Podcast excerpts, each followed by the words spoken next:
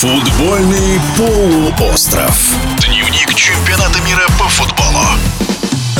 Чемпионат мира по футболу в самом разгаре. Есть первые сенсации, есть и те, кто уже вылетел с Мундиаля. Немаловажную роль в успехе команд играют их звезды. Нельзя забывать и о возрастающей роли тренера в современном футболе, говорит в эфире спортивного радиодвижения заслуженный тренер России Гаджи Гаджиев роль высококлассных игроков, так называемых звезд, и сегодня значительная. Да, они вносят, безусловно, заметный вклад в достижение результата своей команды. Другое дело, что их игра сегодня куда больше подчинена интересам команды, требованиям коллективных взаимодействий, да, требованиям выполнения так называемых законов игры, да, правил игры, принципов игры. А принципы игры, так принято говорить, что это определяют тренеры тренеры, да, но на самом деле все эти требования и определяет игра. А тренеры и консультанты, и специалисты по анализу соревновательной деятельности,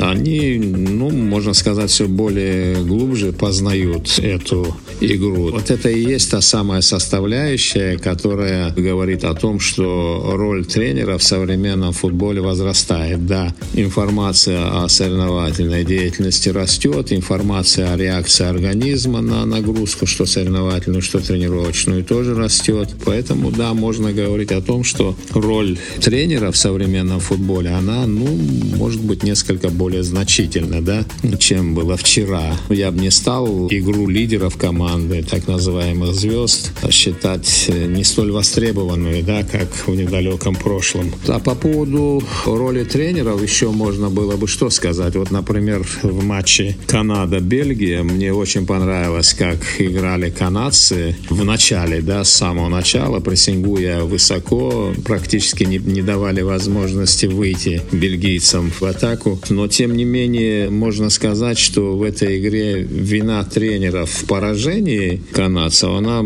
как мне представляется, весьма значительна, да, то есть если роль возрастает, да, в достижении, можно говорить одновременно, что и требования к нему, к тренеру возрастает, и его роль в поражении тоже значительна. Ну, в данном случае я о чем хочу сказать? О том, что владея инициативой, отнимая значительное количество мячей на половине поля соперника, канадцы, тем не менее, раз за разом допускали ошибки, упуская за спину после длинных передач форвардов сборной Бельгии. Началось все с того, как Азар зацепился за мяч за спиной у защитников сборной Канады и продолжилось это вот тем голом, который пропустили в середине середине тайма канадцы. Я думаю, что внести коррективы тренер мог бы, ну, загодя мог бы внести после первых двух таких неприятных забросов за спину. Конечно, нужно было скорректировать игру.